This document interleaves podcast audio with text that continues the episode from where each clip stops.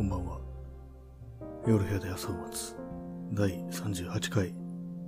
スタートです。えー今日は、あれですかね、ハロウィンなんですかね。毎年、いまいちこう、具体的にいつがハロウィンなのかってことがわからないんですけども、10月の最終週みたいな、そういうような感じなんですかね。結局、どうなってるんですかね、あの、ハロウィンは渋谷に集まるんじゃないぞみたいなお達しみたいなのが、まあ、警察だと思うんですけども、出てましたけれども、ね、確かこの間、あの辺、渋谷のあたり撮った時そんなような張り紙みたいなのが貼ってあったような気がするんですけども、一体どうなってるの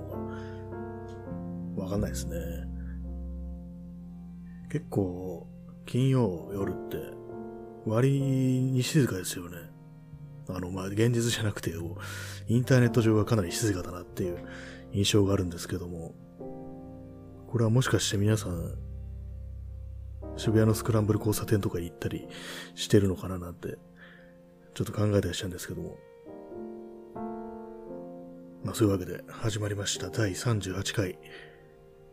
38回もやってんですね。ちょっとびっくりですね。1ヶ月以上、うちのアンカー FM に移ってからもう、ね、1ヶ月以上経ってるんだっていう風に思いましたけども、まあこの、ポッドキャストを始めてね、始めたのが8月の半ばだったと思うんですけども、そう考えるとね、うん、もう2ヶ月以上やってる。確かにこれだけ続けてればね、喋ることもなくなるよなっていう、そういう気もするんですけども、ね、でも、ラジオって本当長く続いてる人は続いてますよね。延々やってるっていう。まあ自分の場合はね、毎日やってるから、よりネタの枯渇が激しいかと思う、早いかと思いますけれども、今日さっきですね、あの、昔の写真を、ちょっと整理っていうかね、いろいろ見ててね、なんかこう、改めて現像したくなるようなやつがないかなと思って、セレクトしてたんですけども、やっぱり、写真に写ってるとこう、覚え覚えてますね。その時自分が何をしてたか、何を考えてたかとか、そういうようなことをね、結構、美に入り、才に入り、詳細にわたって覚え、思い出せるなっていうことに気づいたんですよね。本当に何でもない、もうその辺をね、散歩してね、適当にパシャパシャ撮ったようなね、何でもない一日でもね、それはその日のことが思い出せるんですよね。まあ、その日というか、まあ、その写真を撮った時の自分が思い出せるっていうようなね、ことがあってね。だからまあ何でもこう、覚えておきたいとかね、そういう人は記録しておきたいというか、自分があの時どうだったかっていうのを覚えておきたいっていう人は、なるべく写真を撮るっていうのがいいかもしれないですね。まあ、日記の代わりに日記書けない時は写真を撮るみたいなね、そんなようなこう感じでもいいかもしれないですね。世の中日記をつけたいけどすぐやめちゃうっていう人が結構いるみたいですけども、書けない時は写真を撮るみたいな、そういうね、感じでね、やっていくといいのかなっていうふうに思いましたね。私も全然毎日撮ってるわけではないんで、あれですけども。まあ今日もですね、あの、一時停止を使わないで、最後までノンストップで行こうかなと思ってます。その方がね、なんかこういろいろ喋る訓練というかね、喋り筋っていうものが鍛えられるような気がするんで、これもこう、こう、こっちのね、アンカー FM 移ってからはね、割と一時停止しがちだったんで、ちょっと前のね、ラジオトークの時みたいに、こう最初から最後までダーッと行くような感じで行きたいなというふうに思ってますね。まあ、それでね、もうこう、昔撮った写真を見ててね、まあ、いろいろ持たせるなと思ってね、考えてたんですけども、でも、これ写真に捉えなかった一日っていうのは本当に忘却の彼だっていうかね、自分の記憶から消えてしまうのかなっていうふうに思って、それでね、あの、ヘルマン・ヘッセがね、同じようなことを、まあ、写真の話じゃないですけども、私、私たちがこう思い出さない一日というのは永遠に失われてしまうのだろうかみたいなことをね、書いてるね、エッセイがあってね、私はそれが、彼好きなんですよね。こう過去の回想みたいな、ね、ことに関するエッセイなんですけども。確かネットでね、なんかどっか出版社が、その話エッセイだけアップしてるのがあってね、確かなんていう、何かね、ちょっとそのまとめた、確かあの、地獄は克服克服できるっていう書籍だったから、それにね、まあ、そういうのはいろいろなエッセイをまとめてある一冊なんですけども、確かね、その署名でね、検索すると、その読めると思います。その私の今言ったやつが。まあ、なんかさらっと言いましたけどもね、その文章はいいんですよね、すごく。こう、その忘れてしまうということに対する、ね、なんか、儚さというかね、そういう、一回こっきりでね、終わってしまうということに対する、なんていうかこう、そういう切ない思いみたいなのがね、すごく伝わってくる文章でいいんですよね。エッセイはあの小説もいいですけれども、そういうね、文章、エッセイもね、結構好きですね、私は。まあ、そうなんですよね。本当に全然、絶対にね、一度も思い出されてない一日とかね、本当に完全に忘れきってしまって、今後ね、死ぬまで思い出さないようなことっていうのがあるんだろうなって思うと、なんか不思議な感じしますよね。まあ、とはいえ脳のどこかに眠ってるんでしょうけども、ね皆さんはその、記憶を失いということに対してどう思いますかみたいなことを今言いましたけども、ちょっと何言ってんだかわかんないですね。割にそうなんですよね。忘れるんですよね、人間っていうのは。一日を。まあでも何もかも覚えてたら本当にしんどいですからね。そんな嫌なこともずっと覚えてるとかなったらね、それはちょっと耐え難いもんがあるんで。まあでもね、そうは言っても結構嫌なことって長いこと覚えてるっていう気がしますよね。いいことよりも悪いことの方がすごく記憶に残りやすいっていうのが、まあ自分にはそういう傾向があるなっていう。まあそれ人間全般なのか、それともね、自分だけなのか、まあそういう考え方の癖なのかっていうのもありますけども、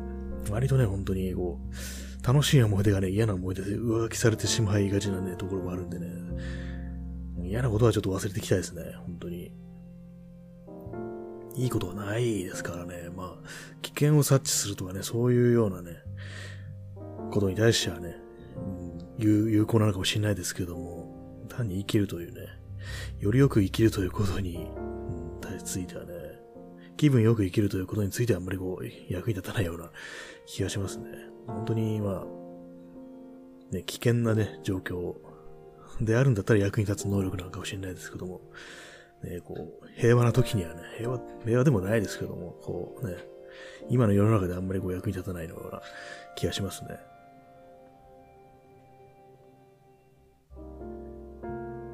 昔の写真をこう、だーっと見ててね、結構時間の感覚ってのが、不思議な感じがして、え、これってそんな前だったっけみたいなのもあるんですけども、かなりもう、7、8年前なのに、なんか自分の感覚ではもう2年ぐらい前みたいなのもあるんですけども、それとは逆に、もうか結構最近なのに、割と昔に感じてしまうようなね、ちょっと不思議なね、感覚に、そう、いろいろ過去の記録みたいなのを見てると、襲われますね。えっと、人間の感覚ってのは結構いいいい加減なもんなのかなっていうふうに思ったりもしますね。ほんのね、1年前なのに、あ、これかなり昔だと思ったから、まだ1年しか経ってないんだみたいなことが割にありますね、こう写真を見てると。やっぱりこう写真ね、撮るのは、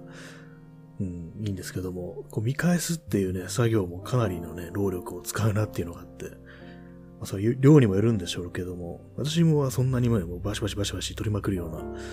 感じではないんですけども、それでもね、結構、うわ、なんかすごい量あるな、みたいな感じで、見ていくとね、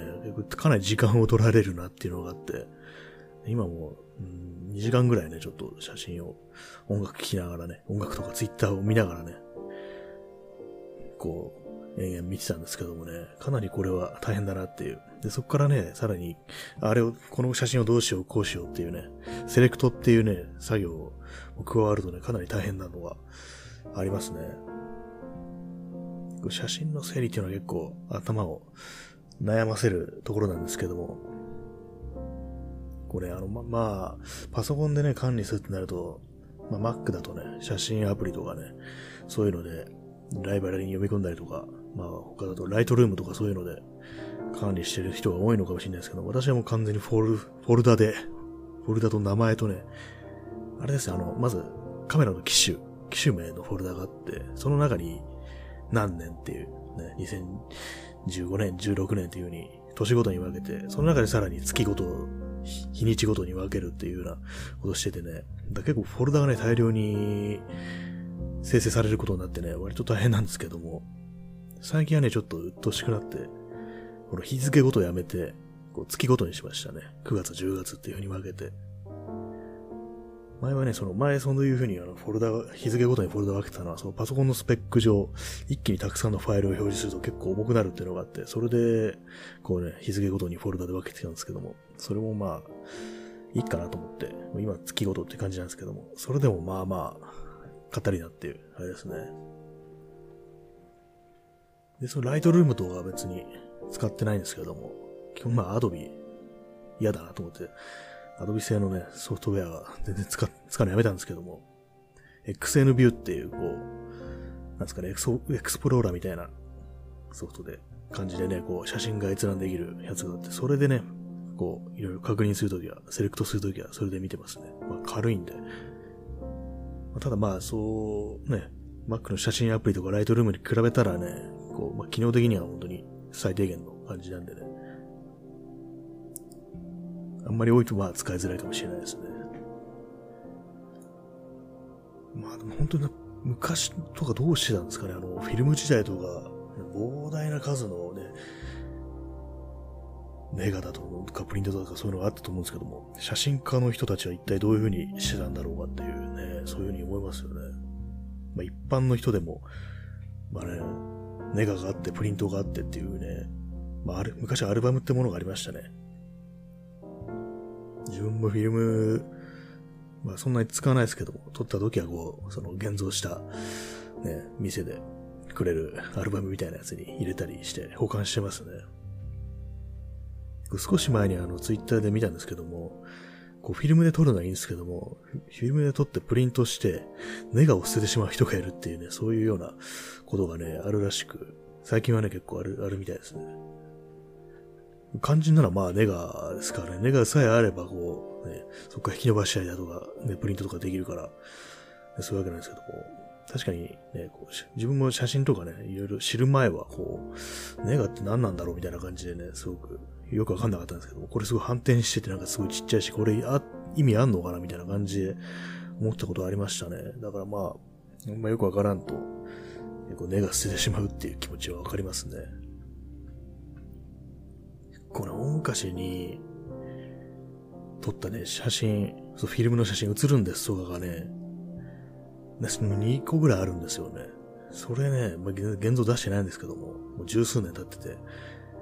ちょっとなんか、たまに現像しようかなって思う時あるんですけども、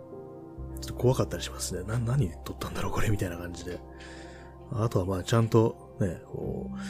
プリントできんのかな？現像できんのかなっていうのもあってね。やんないでいるんですけども。結構でも世の中の人って、ね、写真撮ったら、もうそこで終わりって感じで、もうめんどくさくて現像出さないみたいな人も結構いますよね。割とね、こう、自分はね、そういうの、人がね、そういう風になってると気になってね、こう、現像しないのかなみたいなことを思う時ありますね。特に自分をね、撮ってもらった時とかね、あの時の写真まだ現像してないの？みたいなことを、たまにそういう風に聞いたしますね。いや、まだなんだよね、みたいなことを言われてたりして、早く見たいなと思うんですけども。まあ特に早くもう現像しろよなんていう風にせかすのもあれですからね。まあそのうち来るだろうみたいな感じで待ってるっていう状態ですね。まあでも、熟成させた方がね、こういいかもしんないですね。本当にこんな撮ってたなみたいな感じのがね、よりこう、ね、間を空けることによって、まあただちょっとプリントの質が劣化してしまうかもしれないですけどもね、そうなると。とね、時間をこうね、どんどん、た、た、立たせてね、熟成させるっていう、なんか本当今、一切言葉が出てこない状態でしたね。まあでも本当昨今のフィルムの、まあ、フィルムカメラが流行ってるぞみたいなこと3年ぐらい前に言われて、でも結果ね、結構フィルムの生産とか全然されなくなっちゃったし、っていうようなね、ことを言ってる人がいて、まあそういえばそうだなっていう。今若者の間でこうフィルムカメラっていうのが、フィルムカメラがどんどん流行ってて来てるぞみたいなこと言ってるけど、確かにそこからね、そんな盛り上がってるというか、まあ、フィルムが安くなったりとか、ね、復活したりとか、まあ、そういうことはなかったような気がしますね。うん、どんどんなくなっていくばかりで、現像代もね、高いなっていう感じでね。うん。私もね、結構、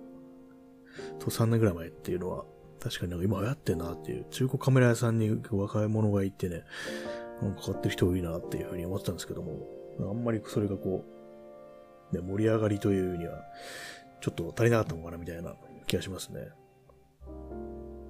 確かにもう、なんですかね、10年近く前はフィルムのカメラ、フィルムカメラってかなり安かったなっていう記憶がありますね。私はまあその時はもうずっとデジタルなんですけども、フィルムはほんとたまにって感じでしたけどもね、結構、今だったらもうね、かなりの値段するような中盤のカメラとかがね、結構安く買えてたなっていう記憶があって、あの時なんか色々買っとけばよかったなみたいな、そういうような気持ちになることが時折ありますね。まあ今でも、そうですね、あの、中古カメラ屋さんとかね、渋めの結構古くある中国カメラ屋さんとか行くと、必ずね、なんかフィルムカメラ探しますっていう、ね、結構若めの人がいるような気がするんで、まあ、やってる人は本当やってるんだなっていう感はあるんですけどもね。でも、やっぱりまあ、それ絶対数としてはまあ、そんなに、ね、フィルムのね、高騰とかね、生産中止とかを食い止めるまでには、まあ当然至らないんだろうなっていう、そういうまあ、ブームとは言ってもそのくらいの規模だったっていうことなんですかね。なんかもうブームっていうのもなんか死後みたいな気がしてきましたね。なんかみんながこうね、だっとこう盛り上がるようなことってないですからね、もはや。ないですよね。みんなが同じものを見るというのは、こう、そういう現実味がないっていうことなんでしょうね、本当に。まあね、そういう、なんか、なんかどうしてもこう、あれですね、後ろ向きな結論に至らせようとする、ね、自分の思考を感じますね、やっぱり、こうなると。たまにはもう面白いことだけ言ってね、このその日の放送を終えるなんていう風にしたいなと思うんですけども、どうしてもそう、一点くらい話を挟まないといけないようなね、感覚になってしまいますね、どうしても。まあ、そういうわけで今日はね、さっきも写真をもう延々整理してたセレクトしてたという話でしたね。音楽聴くのも、音楽聴きながらやってたんですけども、最近は音楽聴くのって大体 Spotify か YouTube で再生するみたいな、YouTube でまあ無料ですけども、上がってるやつをなんかお気に入りのやつを再生するみたいな感じで。音楽聴いてるんですけども、今日久々にこう iTunes をね、起動して、自分の持ってる音源を聞くっていうようなことをしてて、ちょっとなんか体験的に違いますね。やっぱストリーミングとかと比べたら。これは自分で持ってるんだぞっていうような。感覚だと。特に私あの、スポティファイとか無料プラン使ってるんで、プレミアムやめちゃったんですよね。そういうわけで音質がね、ちょっとまあ、その手持ちの音源よりはやっぱ下がってると思うんですけども、結構な、ね、耳、音楽音痴ですけども、割に違うような気がしますね、その音の感じが。明らかにこの自分の手持ちの音源をリッピングしたやつ聞いてる方がいいなっていう感覚があって、本当に、うん、どう、具体的にどう違うかわかんないんですけども、なんかこう、入り込み方が若干違うような気がしますね。意外と。音質なんかで結構何でもいいかなというふうに思ったりするタイプでもあるんですけども、意外に違うもんかなっていう。でも、わかんないですよ。でも、昔はね、ほんと、ダビングしたカセットテープとかで音楽聴いてましたからね。で、あれもそんなに悪くはなかったと思うし、今、実際にね、カセットデッキあるんで、たまーにこう再生したりするんですけども、昔、ね、録音したやつとかを、そんな悪くないんですよね。それがなんかこう、スポティファイのそのね、そのフリープランのちょっと下がった音質のやつ、聞いてると、なんかあんま良くないな、みたいな気がするんですよね。まあデジタルとアナログで、まあ音の悪いアナログより、音の悪いアナログと音の悪い、悪いデジタルだったら、音の悪いデジタルがボロ負けなのかなっていうような、そういう気はちょっとしますね。うん。実際どうなんでしょう？音楽好きの皆さんにとっては、スポスポティファイのフリーなんか聞いてられっかよみたいな、そういう感覚もあるんですかね。なぜかね、こう、このテープ何かなと思って再生したらね、この間、高田渡が亡くなった時のね、こう、J-Wave の追悼特番みたいなのが入っててね、思わず全部聞いてしまいましたね。多分2005年ぐらい、2005年ですよね、亡くなったのが。その時にね、録音したやつだと思うんですけども。これ、その時、まあ、高田渡はこう、亡くなってからね、こう、聞き始めたんですけども、なんていうかね、もう、テープで聞いてると、その時のね、空気っていうか、思ってたこととかも封じ込められてるような気がしてね、なんかこう、メローな気分になってしまいましたね。まあ、このメメローって今言いましたけれども、実際ね、本当のメローっていう意味とは違う、自分の中だけのメローっていうのがあってね、こうなんなんていうかこう、言葉にしづらいような、こうね、ちょっと旅情みたいな気持ちが込められてるんですよね。この話はまあ前もしましたけども。2005年と言ったらもう15年も前ですからね。さすがに、2020、来年2021年。2021年さすがに SF の感じしますね。まあでも2000、ね、2010年とかの時にも言ってたかもしれないですけども、2021年ってかなりもう一歩前に未来っていう感じしますね。うん、昔感じてたね。未来よりも一歩先の未来みたいな感じ。2020を超えるとね、かなり自分の想像もつかないような年だっていうのはありますね。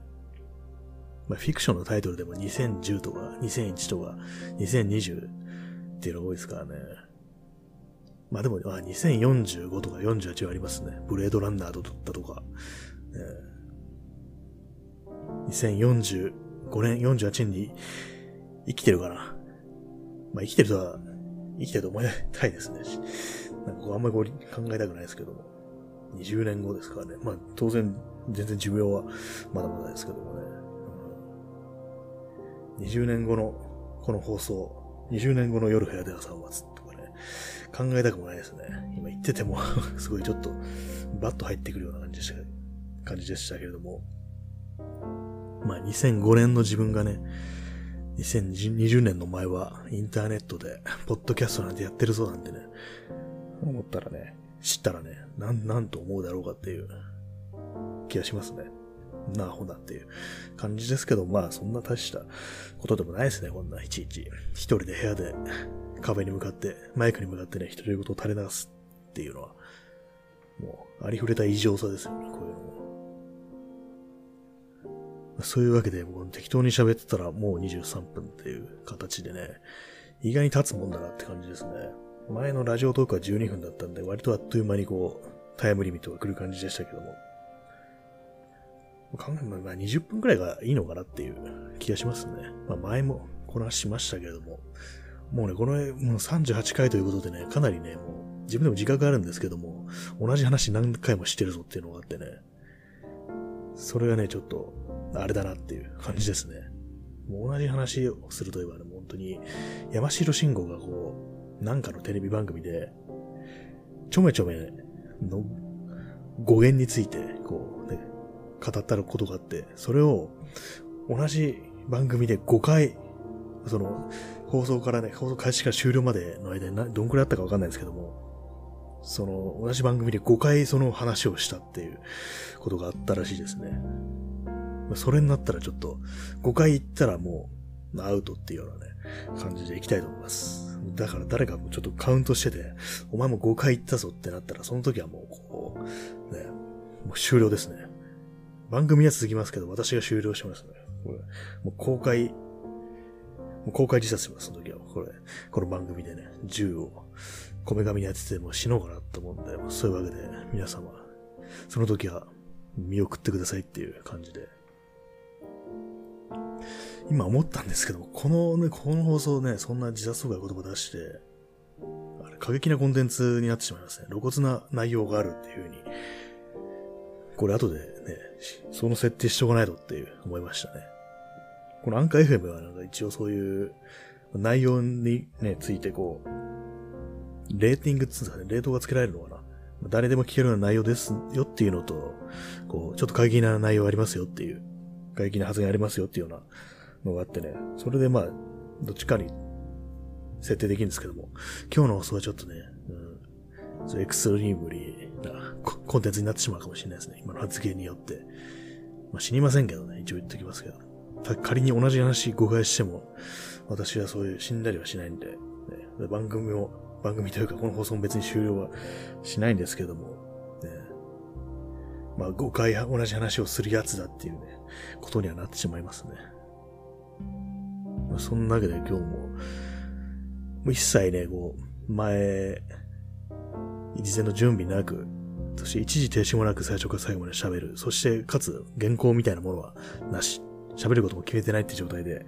何度かね、26分乗り切ったんですけども、いかがでしたでしょうか。こういうね、ちょっと無理した？放送というか、あんまり何も考えずに始めたやつが、ちゃんとね、聞くに耐えるものになってるかなっていうのはちょっと不安ではあるんですけども、まあ、これやっぱり毎日やってるとね、うん、どうしても、その、準備、準備する時間もね、なかなか取れない、取れないわけじゃないんですけども、思いつかないっていうのがあってね、こうね、話したいことをあらかた喋っちゃったのかなっていうような気もして、それは寂しいんですけども、まあそんなこともないと思うんですけども、もう少しこう、ね、毎日やってるとこう、ちょっと惰性になってしまうかなっていうのもあるんでね、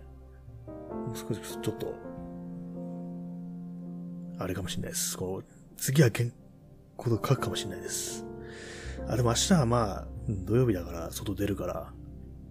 まあ土曜日じゃなくても外出てんですけども、まあ、なんかあるかもしれないんで、まあ、それにかけます。特に、まあ多分明日もなんかよくわかんない話をすると思います。まあそういうわけで、皆様ね、花金ですけども、まあ、楽しい話金を過ごせるように祈っております。まあ心平穏にね、穏やかに無事なように過ごせることを祈っておりますので、まあなんとかやっていきましょうという感じで、それでは皆様、戸締まり、日の本、ご用心の上、お休みください。この最後のフレーズも、だいたい毎回こう、あれですね、まあ、違ってますね。日の本戸締まり、ご、